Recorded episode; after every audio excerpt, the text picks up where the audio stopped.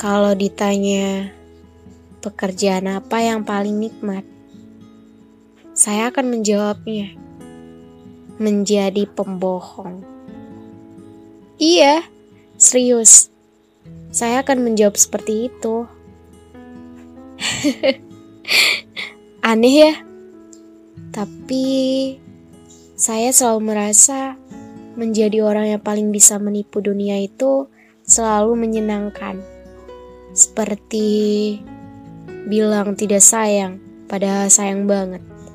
Bilang tidak rindu, padahal kangen banget. Bilang aku bisa kok hidup tanpa kamu, padahal rapuh gitu. Dan masih banyak hal lainnya. Kedengarannya keren bukan? Seperti kita membuat dunia tidak perlu mengkhawatirkan kita.